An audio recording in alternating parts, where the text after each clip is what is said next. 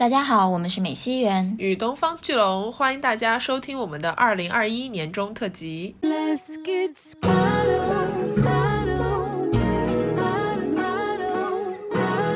你说你要骂消费主义，或者说要骂一些道德的事情 OK， 我觉得你要是骂这个现象，就你就事论事，我觉得是可以的。但是你是专门针对某一个群体给他扣了一个这么大的帽子，我就觉得不 OK。 对 Yeah Yeah This is my palace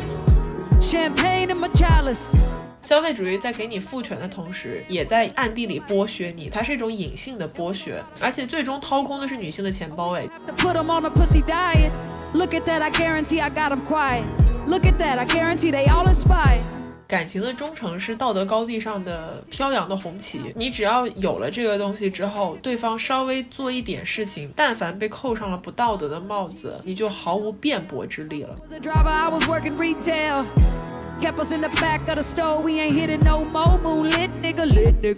年轻人面临的一个挺大的一个矛盾，我感觉就是一方面大家很憧憬婚姻、爱情、家庭，就特别是忠诚纯粹的这样的一段关系，但是与此同时大家对这个体制是很不信任的，就很难去真的去步入一段亲密的关系，或者说一段婚姻关系。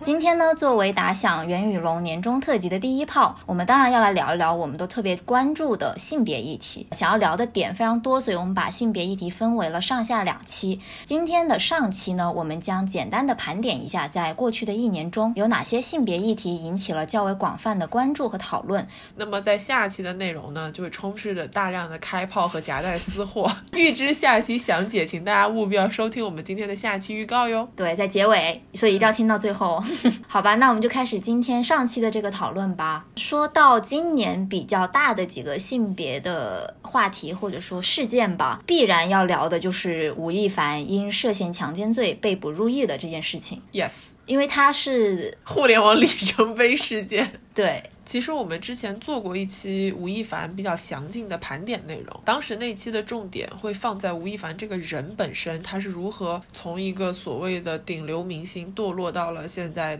锒铛入狱的过程以及他背后的这些权力是如何被滥用的，没有过多的聚焦在性别暴力以及性别犯罪的这些议题身上。所以我们今天的盘点会稍微切换一下角度。没有错，首先呢，大家都知道这次的吴亦凡事件，他之所以会被曝光，最早是因为都美竹站出来去锤他，并且他的这个说的话也是非常有条理性、非常理性的。如果大家就是冲浪多年的网友的话，可能会记得说，可能在几年前，如果有一个女性出来说某一个公众人物涉嫌性侵、性暴力这样的性犯罪事件，往往是无疾而终，甚至会导致对那个女性发生者自己的一个污名化。但是在这次吴亦凡的事件中呢，大部分人是站在都美竹这边的，而且会说他是不是一个完美的受害者，他自己个人的一些问题跟他受到了怎样的侵犯，这两件事情是应该分开来谈的。就他不管这个人怎么样，就是吴亦凡犯罪这件事情是板上钉钉的事情。这也是我认为在过去的几年间一些关于性别权益方面的运动的过程当中，我们所收获的一个比较好的，可以说是遗产或者是一种精神上面的影响，在于越来越多的人意识到了我们需要 woke， 就是我们需要觉醒。这种觉醒是当一位女性她的权益受到了侵犯的时候，不应该过多的去关注这位受害者她自己本身有哪些特质，不应该像以前一样挖掘到一个受害者的弱点就把它当做一个公关策略和公关技巧，以这种方式来为侵害了别人权益的男性去脱罪去解脱。这一套公关手段在现在已经失效了。对，没有错。所以在这一点上来讲，其实是非常能够体现出来性别权益方面的进步的。对，你刚刚说关于女性意识觉醒这件事情，我觉得我们都是有深切的体会吧。而且这种觉醒是属于你一旦看到了，一旦觉醒之后，你就很难再把这个雷达给关上。包括像我们现在也越来越意识到，对于女性的一些传统上的一些美名赞扬，比如说赞美一个人她很有母性，或者说赞美一个人善良温柔等等的，大家已经慢慢的意识到说 OK， 这个东西其实是对我们女性的一种道德绑架，它其实就是一种糖衣炮弹。就是说如果你按照这种大家给出来的女性的一个高道德标准来要求自己，你会发现哇塞有好多事情我们都做不了，然后你稍有不慎就会陷入了一个不完美的女性形象，成为了一个不完美女性之后你遭受到什么样的事情好像都是你自己理所应当的一种报应。所以这种逻辑现在已经行不通了。而且在吴亦凡事件中呢，让我觉得很感动的一点是真的大家都非常支持都美竹，就是那种感觉她一个人发生但是他背后有万千的网友支持着他。特别在最开始的时候，不知道大家记不记得，就是有一些所谓的主流媒体他去报道都美竹控诉吴亦凡性侵和性暴力事件的时候，他的关注点完全不是在这个性暴力犯罪事件本身，而是可能在一些其他的地方。但是现在大家就已经能够看穿这些套路了，所以大家马上对他们进行了一次的反击。在那之后呢，都美竹就是能够继续的去发声。还有很重要的原因就是都美竹发生之后有很多其他的女生出来也去锤吴亦凡了，所以她不是一个个例，她等于说是引发了燎原之火吧。是的，女孩帮助女孩，这个就我们现在都很熟悉的一个 slogan。 很多重要的点在于当我们讨论比如说吴谦这种标签的娱乐化或者是一些玩梗，就是把一些严肃事件用娱乐的方式讲出来的时候，大家也会开始反思说是不是我们这种娱乐化在削弱我们对于性别议题本身的关注程度。严肃的讨论，没错，就这种讨论其实在很多年前大家未必会有这么激烈的态势，就说明不管怎么样这个议题本身它大范围大面积的讨论就证明了大家现在对于性别议题的关注程度是非常非常高的。而且它的多元化的程度也是非常高的，就是有很多不同的方面去看待这一个事件，而不是单方面的说哦她是不是被仙人跳了，或者说这个女的是不是自己有问题没错不检点等等的。对，所以这是一个好的方面吧。而且我们为什么会觉得这是一个里程碑的事件，还有一个很重要的原因就是在此之前过去的几年也不断的有女孩子出来去控诉有哪些的公众人物对自己进行了一些性侵害或者性骚扰，但是他们截止到目前为止都没有一个特别有效的结果反馈。以前很多的案件还在审理当中，比如说贤子的这个案件大家应该都还记得，就最早应该是2017年的时候他就开始要上诉，就是开始走司法程序了，他走到现在已经4年了吧。今年夏天的时候北京的那个海淀区人民法院裁定说是因为证据不足驳回了贤子的诉讼请求。但是我们也会看到一些比如说贤子他自己写的文字，或者说参与了庭审或者是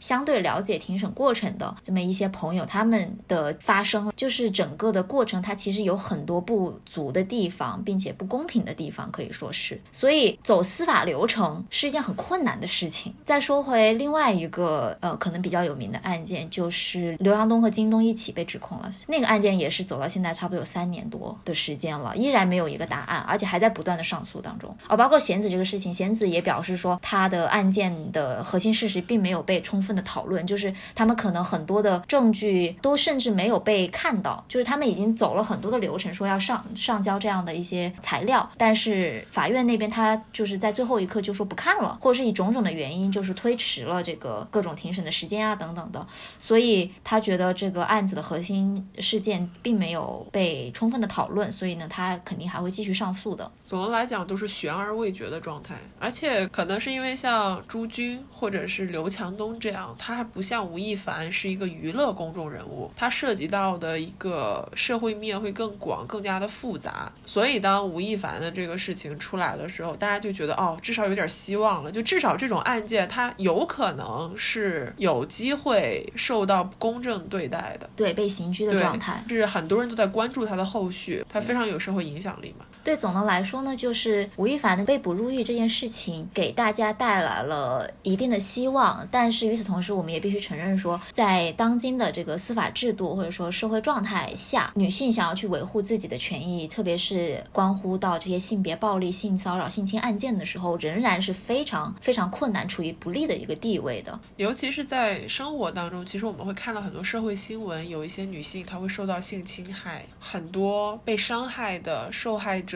在案发之后也并不清楚要以什么样的流程去报警或者是去上诉，留存证据等等，就这个是一个很困难的事情，而且对受害人的整个心理打击和身体折磨也是很严重的。所以在这个过程中我们看到会有越来越多多的公众号也好，或者是社交媒体也好，大家都在鼓励这些受害者去相信并不是自己做错了什么才受到了这样的遭遇。这件事情本身我们要从源头，也就是发出侵害的那个人去检讨我们的社会究竟出现了什么样的问题，就为什么会有这么多的性暴力案件出现。所以在这个过程当中我们还有很长的路要走，但不管怎么说，这样的事情能够被提上公众讨论的视野当中，我觉得就是很值得被肯定的。然后除了这些就是性别暴力方面的问题，今年引起了我们很多关注的是缘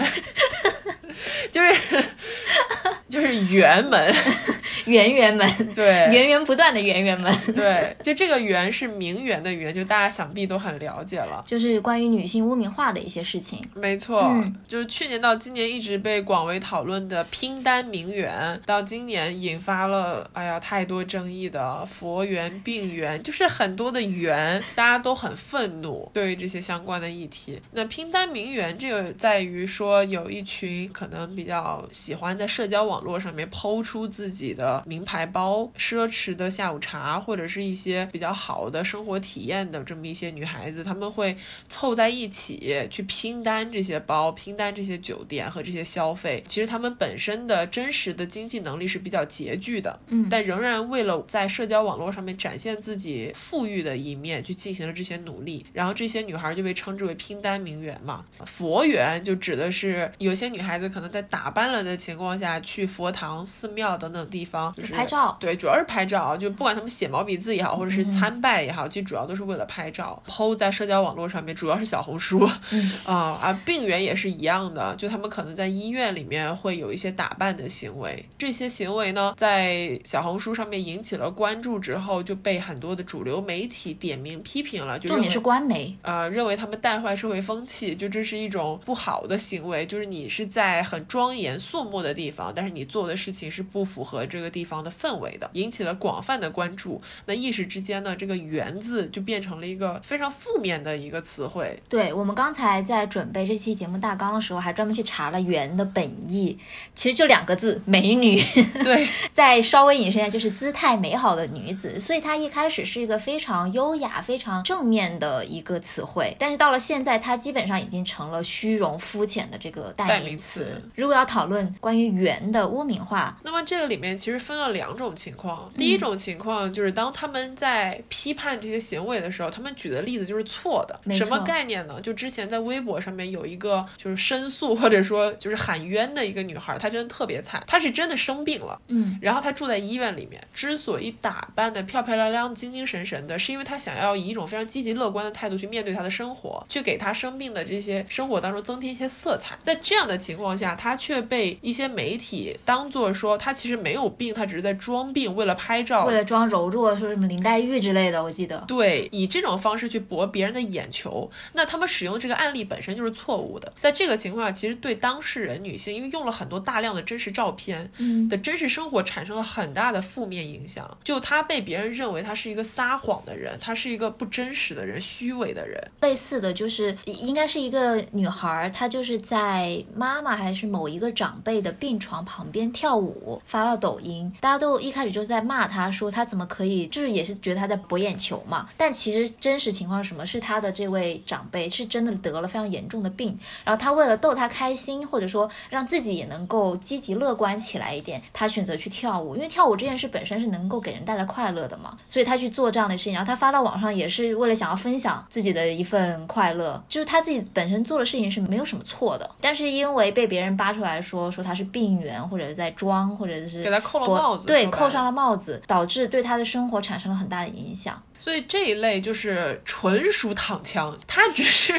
在积极面对生活，但是被扣了帽子之后就造成了很多负面的一些后续。那第二种情况呢，就 OK， 这个女孩她可能真的就是为了流量，她就是为了这种反差的感觉去做了所谓的被称之为佛缘也好、病缘也好，还有别的幼儿园、菜园等等这种类型的事情情，就是就觉得很离谱，对吧？这种名词来就讲一讲这种案例，说为了博眼球、博流量，想要变现去做一些像比如拼单这种事情，他们真的就有错吗？他们有罪吗？说实在的，他们跟那些快手上面吞螺丝钉的人有什么区别？哎，我说句真心话，就是、对他们其实都是在靠着自己的一些所谓的创意嘛，他们这也是创意的一种啊。虽然他这个创意大家觉得不光彩，不光彩的地方在于哪里？就是你明明没有这么多的财富，但是你为了展现出你很有财富的样子，就是倡导一种所谓的消费主义。但是就是真的说真的，我们现在流行的很多大家看的土味视频，或者是一些真的很猎奇的东西，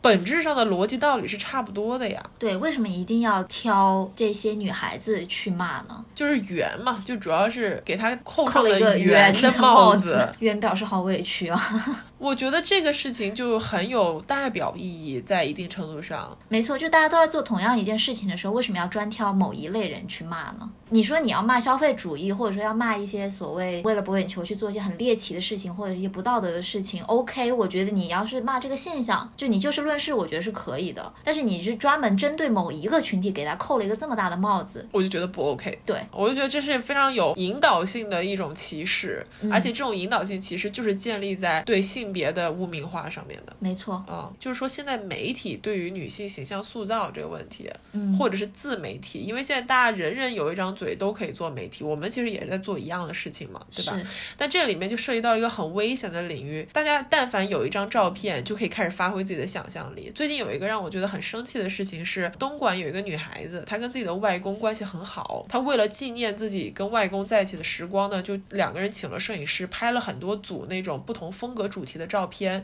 他把这些照片发到了小红书上面之后呢，就有一个特别闲着无聊没事干的男的，就把这个照片搬到了抖音上面，然后配上的主题是老夫少妻。真的特别恶心，这个事情本身就带有一定的恶意，很强烈的恶意。对，首先他是直接他连他的内容都不看，他直接就转发，或者他知道了他的内容真实是什么，但是他不管，就造谣嘛。对，所以到最后这个女孩自己发现这件事情了，而且影响到她的真实生活，很多人来问他说这是怎么回事的时候，他就开始写辟谣帖。但大家都知道造谣一张嘴，辟谣跑断腿，非常痛苦。后面好不容易才让很多人就发现了这件事情，最后比较好的一个结果呢，就是这个男的就被抓了。所以对于大家来讲就是 OK， 你现在不能再随意造谣了。我们为什么就像回到刚刚吴亦凡那个事件当中，需要司法程序的支持，只有这个体制的一个 backup， 一个维护，我们才能够放心的说 OK， 我们的权益是不会被侵犯的。当你真的受到了伤害的时候，你是有路可走的。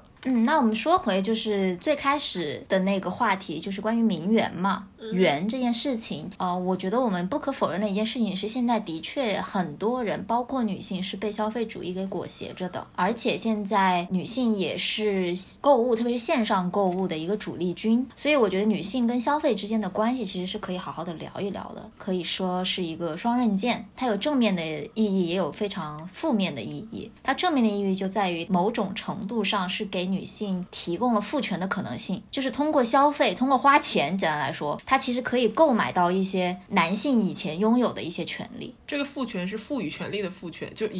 对empowering 对 empowering 这个就是消费力最直观的一个体现嘛，就因为我们现在生活的世界是非常崇尚消费主义的，所以说白了就是谁花钱谁就是大爷。在这个过程当中，当女性被消费主义所裹挟，她变成了消费的主力军的时候，那作为花钱方，她就开始有一些话语权了。特别是追星的时候，对，就是很多人会说我花了钱，就我们有消费男色这个说法了。主要就是发生于娱乐行业和所有你能够消费的行业，就它是非常紧密捆绑的一个点，这个我们会在后续聊到饭圈的年终特辑里面再去展开说明。但总的来讲，女性的消费主义它不光说在线上，其实线下有一个很有趣的感觉是，如果你去那种商场，就是有购物氛围的商场，你会发现这完全就是一个女性空间。就为什么有这么多男性喜欢吐槽说陪女朋友逛街他们很不舒服，他们不知道自己该干什么，是因为这个商场它设计出来，或者它现在常见的顾客主要是女性顾客，比较服务于女性诉求的。所以当女性在逛商场的时候，其实男性在旁边那种感觉就是就这个空间它不是为我而创造出来的。女性购物空间让男性感到不舒服这件事情，它就是通过花钱堆积出来的一个结果说，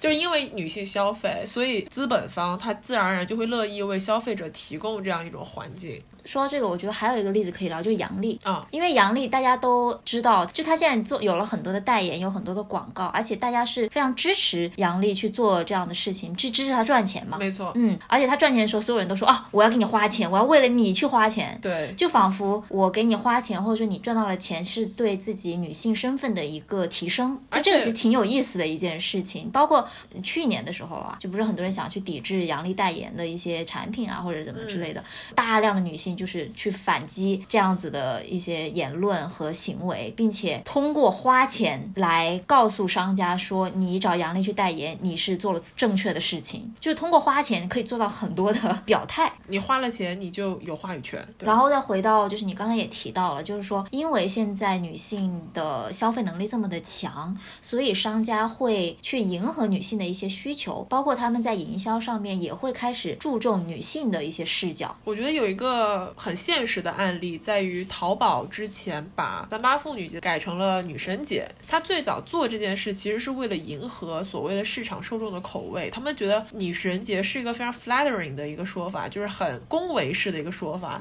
我叫你女神就感觉是把所有的全体女性捧得很高。但是与此同时它背后隐含的意思是，首先这是对妇女这个词汇的污名化，这是毋庸置疑的。第二在于女神它确实是一个很高贵的词汇，当你把所有全体女孩称之为女神的时候，就有点回到我们最早说的，给你上了一个很强的道德枷锁，这里是给你上了一个很强的外貌枷锁、属性枷锁，就让你觉得好像我只有在淘宝上面进行这样那样的消费了之后，我才能符合一个女神的标准。而且他们配合这个女神节会出台很多的带货方案或者是营销策略，他们核心的诉求就是如果你消费了 ABC 什么套装，你就能够离成为一个真正的女神更近一步。对，所以这也就说到了就是女性跟消费之间的这种矛盾关系的另外一面，就是这种消费主义其实是可以说是进一步去裹挟了女性的生存环境，给他们上了更多的枷锁。就比如说你刚刚说女生节这个例子，还有一个例子是我们最早做公众号的时候写的第一篇文章，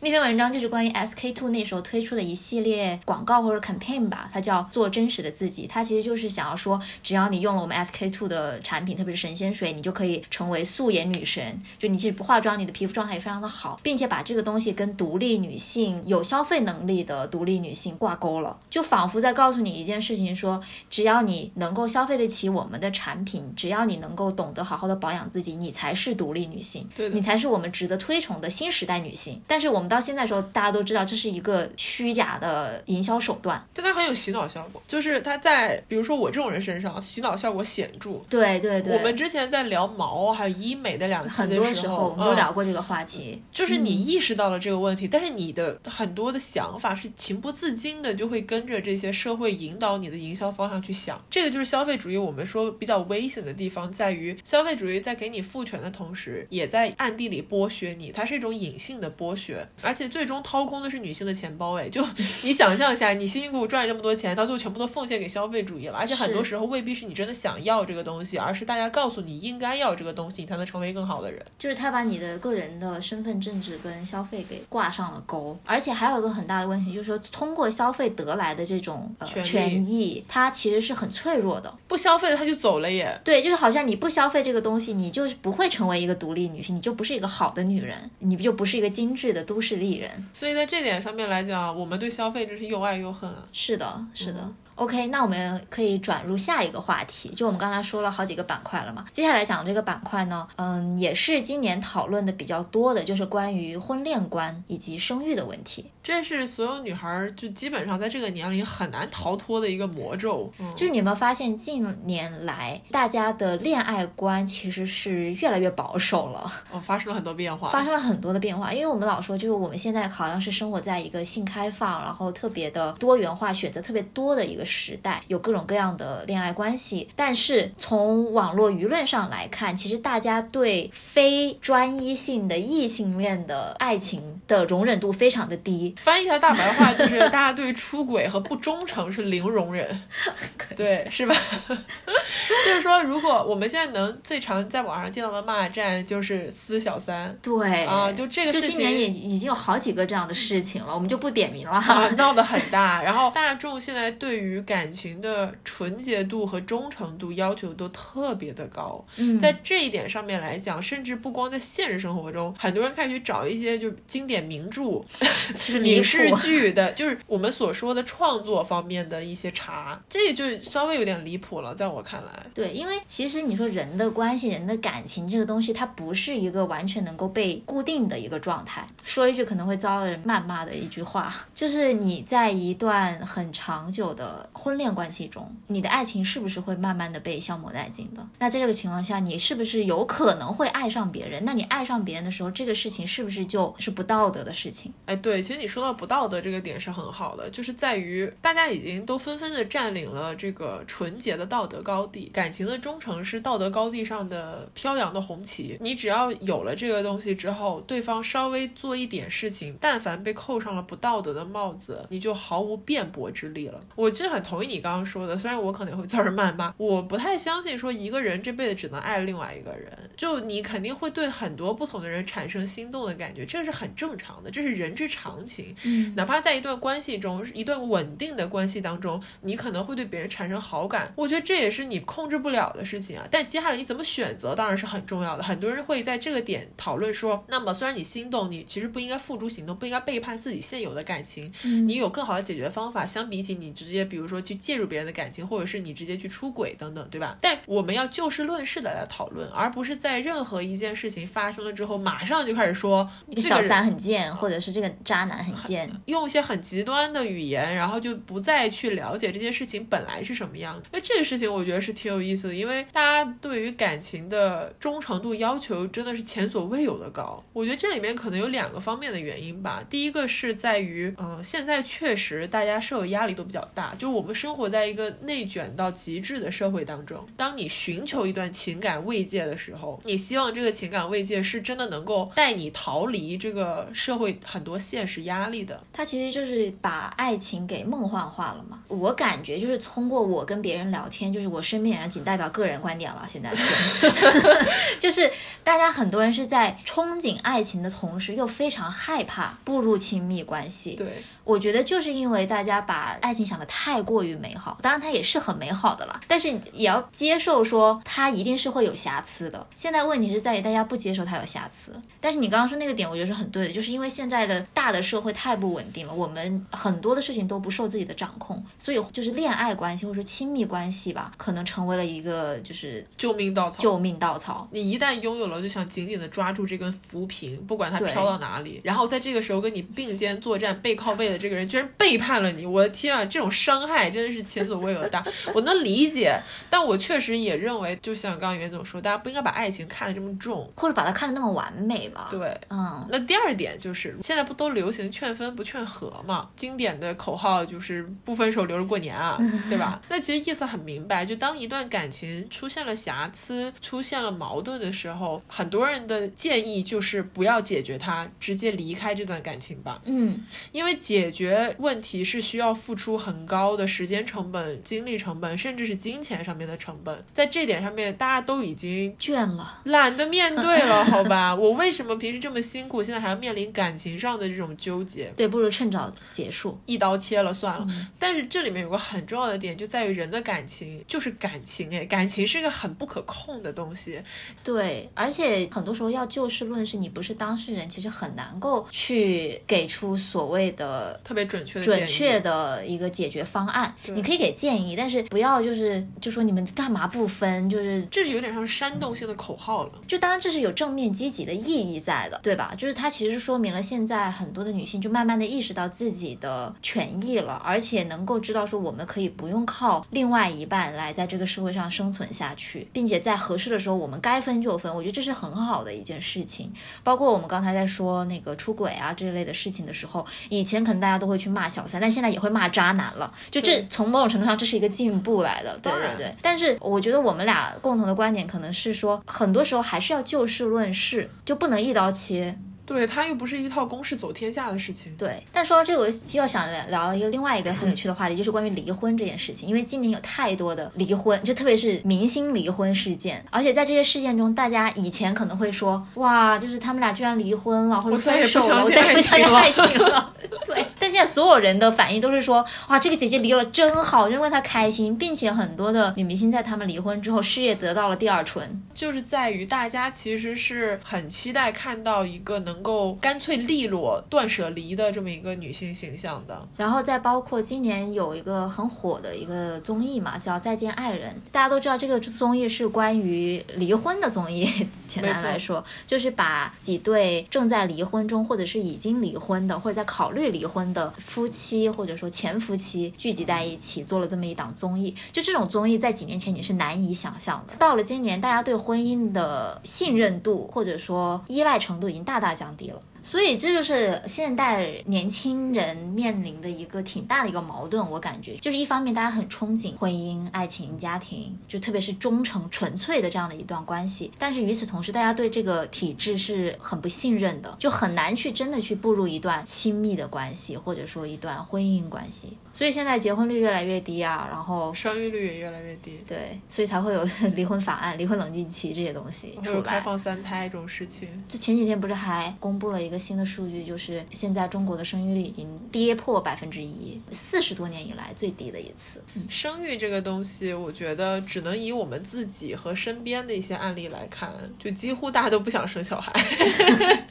会有这么一个感觉吧。不管最后是什么样，至少现在大家嘴上都说着哎，我真的不想要小孩，因为你看不到生育能给你带来什么样的好处，它好像带来的只有无穷无尽的烦恼。就是你会觉得我生小孩要经历好多的身体上的变化，还有精神上的变化，还有很多不确定因素，因为就它毕竟婚姻关系里面是整个家庭的因素嘛，还有小孩如何成长的一些经济负担等等，它就是无穷无尽的烦恼呀。想起来是，然后这个时候你用一句拥有了小孩就很幸福快乐这样的话，很难去消弭大家心中的这种疑虑和不安。这也是为什么现在这么多人恐婚恐育的原因，其中一个原因吧，还有很多现实层面的原因。那当然，就我们就不阐述了，毕竟我们也不是生育方面的专家。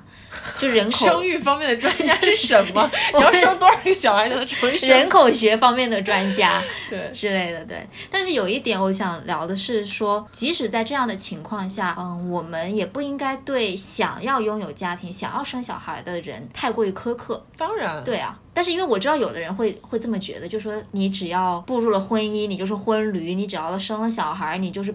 开倒车等等的，就是一些非常激进的言论。对，我觉得最重要的是要尊重个体选择，就不管别人是出于什么样的原因做出了自己人生中非常重大的选择，最基本的前提是要尊重对方的选择。如果没有这个尊重，接下来所有的东西都可以不用聊了。就不要以自己的要求去要求别人。大家看过《了不起的盖茨比》吧？开头第一句话怎么说的？希望大家回去背诵默念，好吧？我觉得我们之前好像说到过这个 quote， 这 quote 太好用了，真的没有看过的朋友一定要回去背诵默念。那好吧，那我们就不讲了，留个悬念啊。最后来到了今天的最让人愤怒的一个 part， 或者最让人恐惧的一个 part， 就是社会新闻上面无所不在的杀妻案，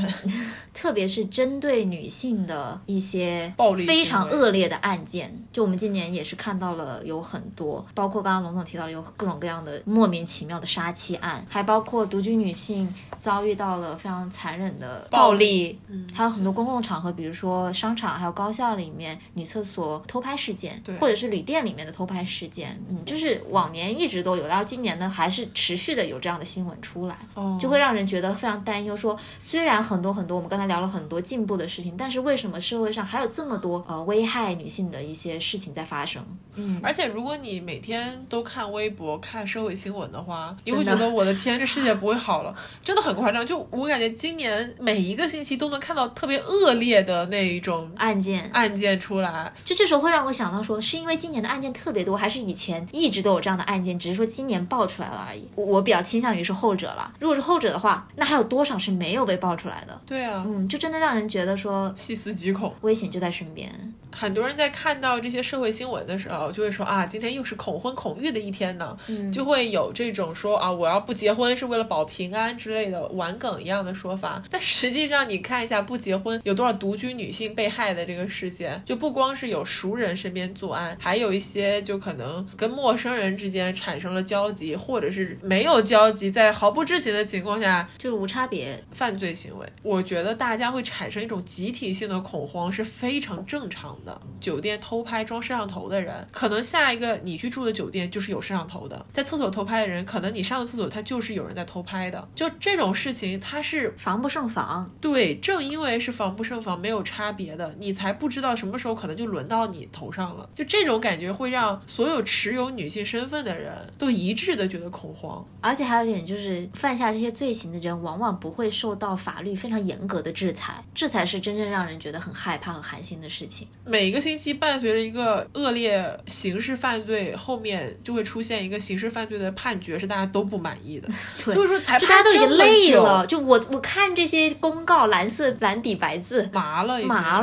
这个是我很担心的一点，或者是我自己因为正在经历这样的情感波动，所以特别困惑的一点就是我好像已经对这些事情真的麻木了。我很愤怒，我每次看到都很愤怒，但是愤怒完了之后我发现除了微博转发我什么都做不了。你也不知道有什么真正能改变这些事情的渠道，除了向身边更多的朋友去传播这些事情，让大家一起在这种负面的情绪当中沉沦，大家一起共同的声讨。但这种声讨最后的结局往往就像我们刚刚说的是不够公正的判罚，你会觉得那这声讨有什么真正的意义存在吗？在这种无力感和愤怒感纠结的状态中，你就一次又一次的沉沦在这些社会新闻里面，就觉得自己无能为力呗。而且非常讽刺的是，在这样的情况下好像我们能做的最有效的事情真的就是提高自己的保护意识。虽然我们一直在说只是单纯的让女性提高保护意识是不足以解决问题的，治标不治本啊。对，但是在现在情况下变得我们好像只能做到这样的事情，本质原因就是你改变不了它发生的症结所在。这也是我们在做这个年终选题的时候一个非常纠结的地方。我们一直都讲这档播客是要关注性别议题的，我们两个也确实都非常的关注性别相关的议题，但问题就在于这种关注已经渐渐的让我们都觉得力不从心了。不是在于我们不想要了解不想要关注，而是关注了然后呢，我们有任何能够改变现状的方法吗？除了持续的我们两个自己来聊这些东西，但当聊的时候我们又发现好像已经无从下嘴。就是因为每次有一些什么事情发生之后，我们的感觉就是说啊，又来了，就是感觉这个话题已经被聊过了，为什么到了今年它又出现了，然后我们又要再去面对一次这样的舆论的讨论和所谓的战争。真的是战争，很累的舆论场的战争啊！几乎每一个星期都在重复一样的故事。当你重复了很多很多遍类似的故事，重复了很多很多遍类似的观点，并且你要去反驳它或者是提出你自己的一些见解的时候，你真的会疲累。重点是它没有一个更好的结果。很多时候一个大的改变或者说是变革是真的是需要很长的时间和很多很多人不懈的努力才可能产生一点点的成效，就是我们看得见的成效。但是我们也必须得承认这些成效是存在的，就我觉得这是唯一能够支撑我们继续上对于这些事情发生或者是讨论的意义吧。是的。还有一件让人觉得很疲乏的事情，就是在于每次有比如说杀妻的新闻，或者是就是这几天刚刚出来的一个新闻，就是什么76岁的一个老头然后在网上哭诉自己养不起孩子，结果大家就会发现他的那个所谓的夫人是26岁患有精神疾病的一位女子，并且他的墙上写满了我要回家。就这件事情是一件多么细思极恐的事情。就这些事情出来之后，你都会觉得2021年怎么还会有这种事情发生，而且发生之后依然会有人说哎呀女孩子就不要独居，你要好好的保护自己，就是说一些非常就我们已经懒得反驳的这样的话了。因为他已经荒诞到让你觉得你现在说这话你看日历了吗朋友。或者就是说很多人他们可能还是会费解说啊为什么这种事情要拿出来讨论。就我有时候很生气的点在于就是说我们这里指的是就不止说我跟龙总还有就是拥有我们类似的观点的一些朋友，就是我们真的每天都在解释这样的东西，我们真的会说累的。你每天重复一样的话对不对？在这样的情况下你为什么一直要要求别人去给你解释呢？你能不能自己上网翻一些东西西，然后你可以去看看新闻，你可以看看书，有那么多的资料你可以去学习，或者你就跟身边的朋友聊一下嘛。我觉得就我个人来讲，其实面临的困境是非常双重的。第一个在于现实生活中，你确确实实是知道女性在职场当中面临的很多薪酬方面、待遇方面，以及假如你要生孩子的产假对你的事业可能产生的竞争力的冲击等等方面，它这种不公平的对待是现实存在的。而且在30岁之前的这个年纪，婚育这种逃不过的大话题是一定会萦绕在你的生活的方方面面，就大家都会受到这种现实压力的追赶。但另外一方面，你又会面临这种虚拟的舆论场上对于性别议题无休止的探索，就是令人心痛的社会新闻，令人感到愤怒的社会案件，然后你还会忍不住要去看那些可能让你觉得特别愚蠢的一些网络舆论。而且那种网络舆论时常会让大家觉得，哇，我们真的不是生活在同一个星球上，我们为什么呼吸着同一片空气，踩着同一片土地，但是看到的世界是如此的不一样，还要花费时间试图去说服别人，试图让自己的观点能够被更多的人所接受，能够让大家了解到就 OK， 我们其实真的生活中是有很多的困难的，因为我们生而为女性这一点。就这种双重困境就是让我认为我还有我周围很多的人都很累。它是一种非常非常现实的困境。在这种情况下，你除了去说也没有别的办法了，只能说，只能发声。我觉得对我自己个人而言，还有一个就是在你刚才说那两重困境之上，就是用一句比较那个网络语来说，就是我在网上重拳出击，但是在现实生活中唯唯诺诺。对，就是因为你在现实生活中真的遇到了比如说同事、上司，或者是同学、朋友之类的人发表了一些非常愚蠢的观点的时候，有的时候甚至是不是观点，它就是非常小微小的一些东西。比如说有的人他就说，哎呀，女生就是麻烦，我们还是找了另外那个团队去合作什么之类的，就这种事情就好像习以为常的一种发言。对，就当这种事情发生的时候，而且它发生那个场合是如此之迅雷不及掩耳盗铃之势。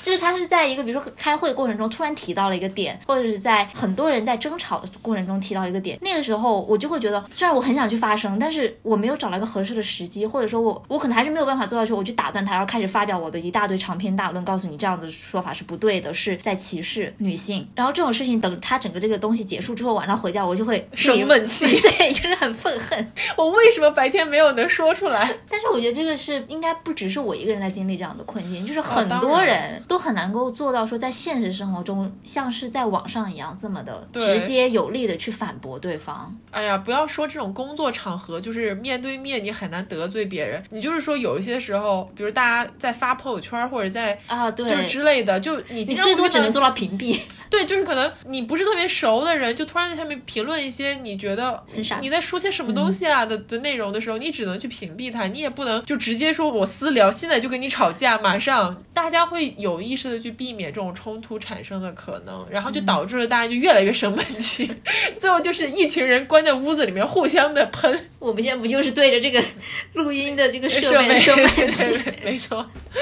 但是有一点是我自己我会跟我的家里人去讨论这些问题，就比如说我的父母还有我的亲戚，就是表哥表弟。真的吗？我可能从好多年前就在努力的跟我爸妈说其实年轻人不一定是一定要结婚生小孩的，现在有很多年轻人他们有自己的选择方法，他也不一定只有异性恋。然后在这个过程当中，我们年轻的女性可能在职场上面也受到了很多不公平的对待有很多社会新闻不啦不啦。就是在这样讨论的过程中，其实我的父母他们会产生一种OK， 我现在已经开始可以理解就是一些新的观点新的理念。然后我爸妈在跟我聊这些性别相关的东西的时候，他们都会有意识的去谨慎措辞。就是我记得很搞笑的，有的时候我爸说了一个什么东西，然后他说完了之后就会看我一眼，就是确保他说的没有冒犯到我。那种时候我就会觉得说OK， 虽然场景有点搞笑，但是它是一种进步吧。我觉得就至少我能让世界上又多了两个人更加理解我们的观点究竟是想要说些什么，所以我们能做的事情是有限的，但是还是得做，就是当然这种感觉，不然我们也不会在这里非常努力的想要录这个年终特辑。可能最后放送出来内容是今天讨论的1/2，因为我们真的讲了很多可能没有办法播的东西。说回刚才我们聊到了，就是很多的女性权益在公共场合受到了侵害。这里具体要讲的话，就是一些女厕所偷拍的事件，或者是女寝内衣被偷走的事件，离谱真的。最近因为很多这种事情嘛，其中有的学校呢，他们就是不作为，然后有的学校比较好，比如说像西南交通大学，他们前几天出了一个公告，就说有一个男同学因为偷拍的事情被劝退了，就是退学了。这些事情的话，其实出来之后，很多人就会说，哇，干得好，其他学校也应该好好的学一学。对，然后还有包括刚才龙总提到的一个很离谱的，就是偷内衣事件。那个真的就是那个哥们儿，他就扒在人家女寝封窗了的那个铁链条外面，就拿了一个晾衣杆在那边勾人家的内衣，就十几个女孩子在那边拍他，上来扔东西，辱骂他，他脸皮有多厚，他不为所动，就执着的在偷，他也不下去，他都不是头着墙。我真的觉得无语，就是光天化日之下，怎么会有这种事情？对，就是因为这种事情越来越多的曝光出来，然后大家意识到就说啊，我们的原来上厕所的空间都有可能会被人侵害，就是对，所以就要联系到另外一个我们很想聊的事情，但是今天这期节目可能没有足够的时长去聊，也就是关于跨性别使用厕所的一些讨论。因为众所周知 JK 罗琳又被推上了热搜，我们其实去年做过一期关于 JK 罗琳她的一些对于跨性别群体的看法的问题。因为 JK 罗琳没有参与20周年的哈利波特重聚活动，所以导致了他的很多之前关于跨性别群体的言论又被大家拉出来讨论，很多人积极的想要了解他是被 cancel 了呢，也就是说他是被驱逐了呢，还是说有别的什么隐情在里面，就这也是最近引爆互联网的一个问题。我们决定全部放到下期去聊，大家下期会听到很多的开炮言论，暴躁言论。对，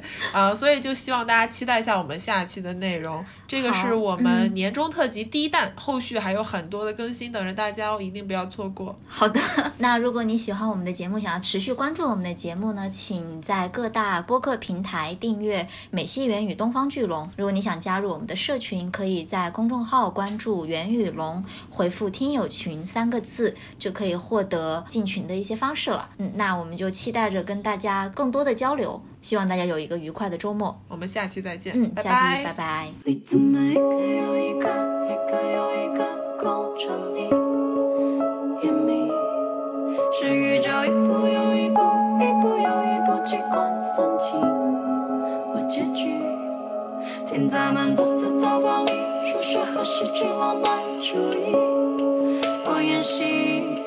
只为了一天又一天，一天又一天更了解你。在陌生人群地点里出现，自动成陌生人群焦点，而我注意到当我出现，你默默面红开始烧脸，我忍不住朝你那看，你太触摸到你在看我。